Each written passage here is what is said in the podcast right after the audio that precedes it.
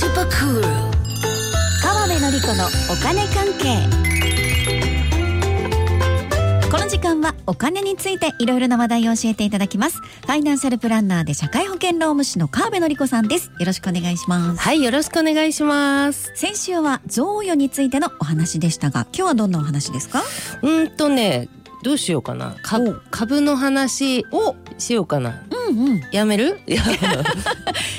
やりますか、うん、うんそうですね。はいいや連日すごくてね。ほうであの昨日月曜日の日経平均株価も、うんあの先週12日の金曜日の終値からですよさらにあの324円68銭上昇してうん3万5901円79銭とほういうねあの5営業日連続で上昇しているどころか、うんこれがすごいんですよ5営業日連続でバブル期後の最高値更新なんですよね。えー、バブル後最高値を更新うん、 5営業日連続でそうなんてだこね。すごいですよね結構すごねいですね。まあ、つまり何ですかこう景気がいいよってことなんですか、いやーそれはねどうかなって思いますけどねうんあちなみに今日ね、はいはいあの今見たらね、はい下がってるあ今日は下そがうってそうるん大ですね体私が言ったら下がるんです そんなことありますそうそうだから今日下がるだろうなと思ってあもなんだ下がってるんですけどねあらまあまあそれでねあうのん全体の景気っていう話なんですけど、はい昨日はねその5営業日連続でなんか更新みたいのもあったんだけど、このニュースと並んでましたからねいいですかは2023年の企業倒産がん前年を2121件も上回って2015年以来8年ぶりの高水準っていうんですよ。倒産の件数がそう倒う産わねえじゃあもうこれ景気がいいとこと悪いところのその両極端になってるよみたいな感じってことですか、うんまあねそれもありえますよね。うんなんか前からね、もはいう数年前から言ってますけどね私ね企業も個人も格差がね広がってきてるかなっていう気はするんでね。うん、川辺さんもずっとおっしゃってますもんねそうなんですよね。いやあとはねあの、まあ、実際上がってるんですけど、うんうんこれがこうバブルだったら大丈夫かなみたいなのもねちょっとありますよね。あバブルってね泡ですかーらねあーそうですね泡中身ないんでねあパッと割れるっていうーねそうですよ可ね能性がそういうのは困るなと。うんうんうんまあ、どっちにしてもうんバブル期あの最高値超えっていうのが射程圏内に入ってきたような株価ですね。うわーそうなんですね、うんだってもうバブル自体いろいろすごかったって聞きますけど聞ねきますすよね。うんうんうんその頃の株価超えうがん射程圏内ってすごいですけど、うんどのぐらいの感じなんですどのぐらいのね、はいまずバブルってねあの、はいい、つだ問題からいきますか、 か。あそうですねうんふわっとしてますね、うんもうはい我々もねもう意味わかんなかった時代ですからねはい時期はね1989年12月29日がこのバブル記載高値ってやつなんですけどね、えー、これ平成元年の末ってことですねあそうなんですねそう、でこれはね34年ちょっと前ですけど、うん我々も子供だから株価とかそんなことは考えないよね何も考えないですね、まあ、生まれてはいますすけどね。生まれてはいます、ねでどういう時代だったのかっていうのをね調べてきました。おまずね消費税が始まったっていうお感ーじで税率が3%。そっか、うん、そしてあの任天堂ゲームボーイ発売おおこの時期なんですねねえもっと前かなと思っ34年前の、た。ねうんでね流行った飲み物おがね蜂蜜レモンねもうい今思い浮かびます思いよ。浮かぶあのラええベねルそうわ私も ね味もちょっとねかる。ねあとね鉄骨飲料。あ CM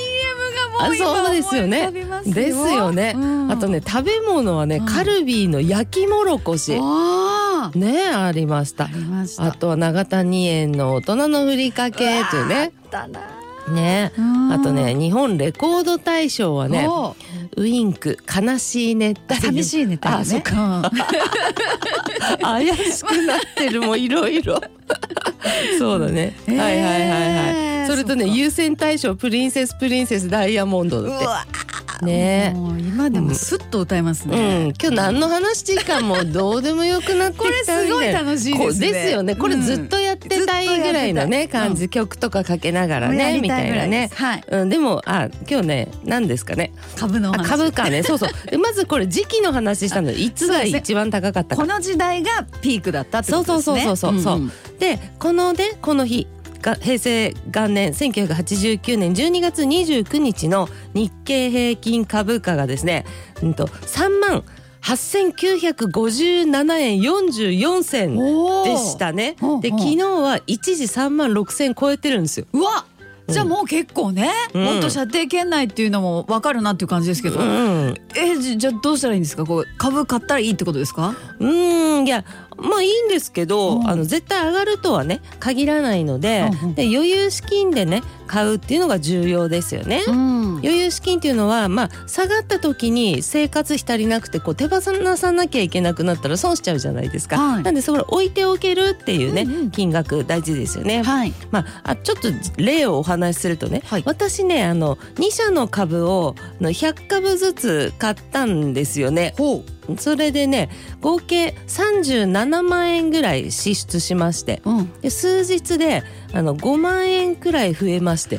へ数日ですよありがたいなーっていうね感じでしたえ、うねんうん、うん、どうすこれすごいですね、うんそんな話聞くとやっぱり株買ってみたいなってなりますねここれれ、うニんうんうんー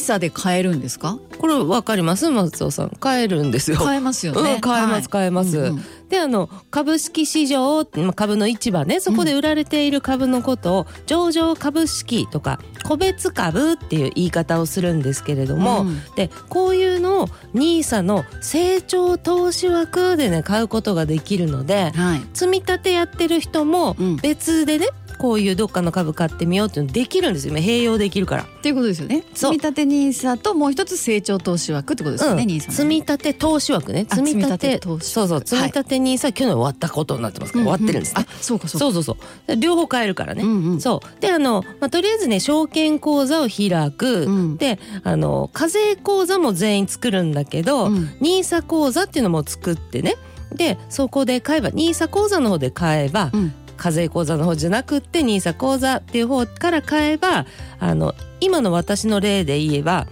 儲け増えた分5万円ですよね。そうですねそこからまあ約20%の税金引かれなくて済むよっていうのがねニーサですよね。そうですねうん、でもしねうっかりこうニーサ口座じゃない方で買っちゃったら、5万円の中から、うん、1万円ですかそうですね1万あった、ま、合ってますよね20%って1万、うんうんこれ大きくないですかめっちゃ大きいでしょねえねえだからもう絶対にニーサ口座でってことですよねこれねそうですね私ね去年の末買ったからね、うんはいこれ課税口座なんですよ去年あー積み立てニーサの人だったからそうかそうだから1万円引かれるんだな大きいな、ええうんこれでもどうなんですかその口座とかっていうのは簡単なんですか手うん続きというか、うんうんこれはね、うんまずねあの、証券会社の口座を開設する、まあはい NISA は銀行でもやってるけどこの個別株買うんだったらやっぱ証券会社の方であーってことになるわけですよね。はい金融機関1個にしなきゃいけないけどねん NISA はね。で口座開設をしてでその中に NISA 口座も作ってあげればねあの買ったりできますよ。うんうんで私の場合はネット証券なので、うんあのスマホで売り買いできるんですけどね、まあ、例えばねこう信号待ちしている間とかち次の地下鉄来るまでの間とかに買ったり売ったりとかするのまあ秒でできるんで。かスマホで売り買いできるんだからねおー簡単でも簡単じゃないですうんそうですねうんうんまあ、でもねあの NISA で買うんですかって選択肢が来るわけですスマホにもねほそこでポチ入れうたりするうんの、そうですねはいニーサですす、はういんうんそうそういや課税ですとかね、うんうんあとはね差し値とか成り行きとかちょっと専門用語が出てきてほうでそれ選ばないといけないですね。ほううん、あとはその前にどこの会社の株を買うんですかっていう決めなきゃいけない。あそこもありますね。うんねうんうんそこもあるし、この差し値うんと成り行きって何ですか。これ知らないっすかね。初めてああ聞そっきかま。した。はい、指し値はい、差し値、これね指す指ですね。指の値段ってことです。そうそうそうそうそ書うい。て差し値うんそうですそうそれはね例えばあの株価がね今1,000円だとしますよ。はい。そういやもうちょっと下がってから買いたいなっおうおうて思ったら、はい。もう995とか入力するんですよ。950 995円になったら買うとか思ったら。うん995とか入力してうん指定しておくんですよ。はいはい。それでそこでもし下がったら自動的にペッて顔変えたりするのはなそるれほど、うん、それじゃあ差し自分の値注文、うん希分希希望の金額でそうそうってことです希ね望の金額でってことですね。はいうん、それが差し値うん、そうそうそう。成でり行きそこで、うんそう売りたい人がいれば取引成立で、成り行きそのまんま成り行きそそのまのんまパーッとでお値段出てたら買うよみたいな感じでねねそうですそうですまあそういうの選ばなきゃいけないんで、うん、はああなるほどねいでもなんとなく株選んだとしてもこれ聞かれたら困りますね、うんうんうんうんうんまあねちょっと悩んじゃいますいろいろね、うんそそうだから結局投資信託が楽だよねってねなりがちですね、ああっていうことなんですねそうまあでもちょっとうん考えるには今のタイミングもね、まあねすごくこういう騒ぎになってますからね、ううんん下がるかなっていうのを私言ったけど、うんまあ買う時は下がっててもいいっていうのもありますからそうですそうですここからですもんねそうですねはい、うんということで株のお話いただきましたファイナンシャルプランナーで社会保険労務士の川辺典子さんありがとうございましたはいありがとうございました